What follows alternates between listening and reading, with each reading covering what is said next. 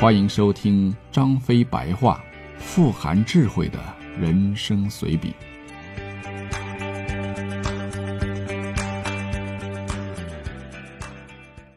第三十四回，马超洗鸟。最近一段时间，大家都比较闲。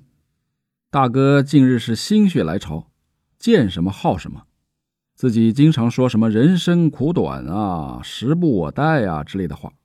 他先是跟着军师练了一阵子的书法，说是可以修身养性，一时间满院子里都贴着他的作品，跟小孩的尿布一样。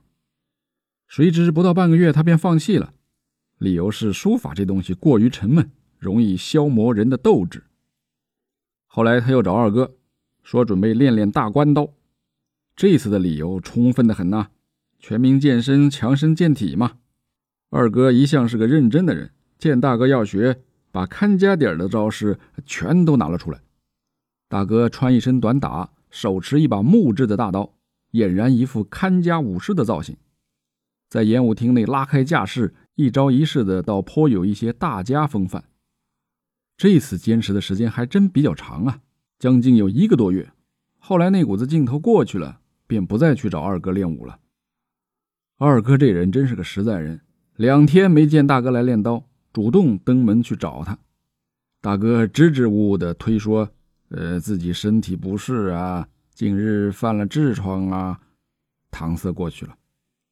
后来子龙把这个故事的结尾啊，又演绎了一句，说二哥出的门来，仰天长叹了一句：“哎，可惜了如此一个练武奇才呀。”最近这阵子吧，大哥开始养鸟了。要说起这事儿来吧，还是魏延给惹的。有一天，魏延骑马去山上溜圈回来以后便带回来一只鸟。这鸟儿我们都不认识，那脊背是蓝的，翅膀是红的，头顶还有一撮白毛，尾巴却又是黄的，叫起来是百转千回，煞是好听。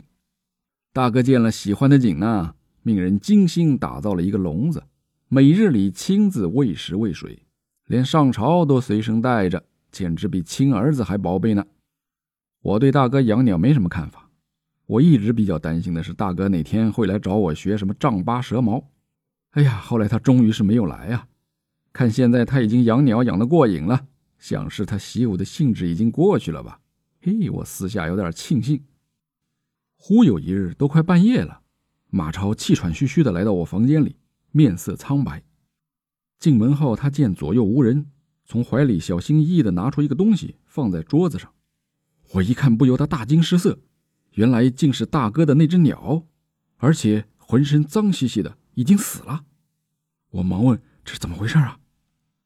马超紧张的声音都发颤，说了好半天，我才明白，原来马超家里养了一只猫。晚上马超睡觉的时候，发现猫在玩一个东西，过去一看，玩的居然是大哥的鸟。我靠！马超急死了，他赶紧问我说。三三哥，你说现在怎么办呢？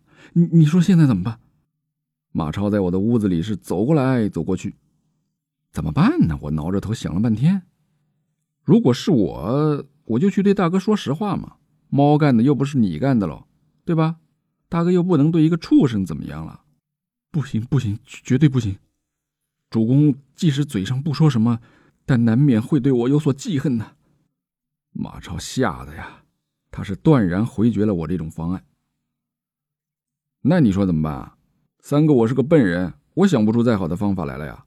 我双手一摊，有了。马超忽然面上一喜，七手八脚的就开始忙活。先是弄来一盆水，把鸟放进去洗刷了半天，然后用毛巾仔细的擦干，又用梳子把毛梳理的整整齐齐，啊，还用扇子扇，把鸟毛扇得干干的。然后对我说：“三哥，我趁天黑把鸟啊偷偷放到大哥的窗下，这样大哥只会想到或许是鸟从笼子里逃掉，不小心又撞到窗户上给撞死了。你说这个主意怎么样？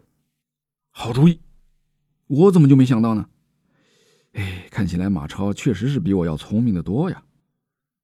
第二天天还没亮，忽然听到外面大呼小叫的，我连忙披上衣服出去。却见一群人围着大哥，大哥手里拿着那只鸟，嘴上却喊道：“见鬼了，见鬼了！他娘的，见鬼了！昨天晚上他死了，我亲手把他埋在后山上，今天他竟然整整齐齐的躺在这里。的确是见鬼了，不过我却知道那个鬼是谁。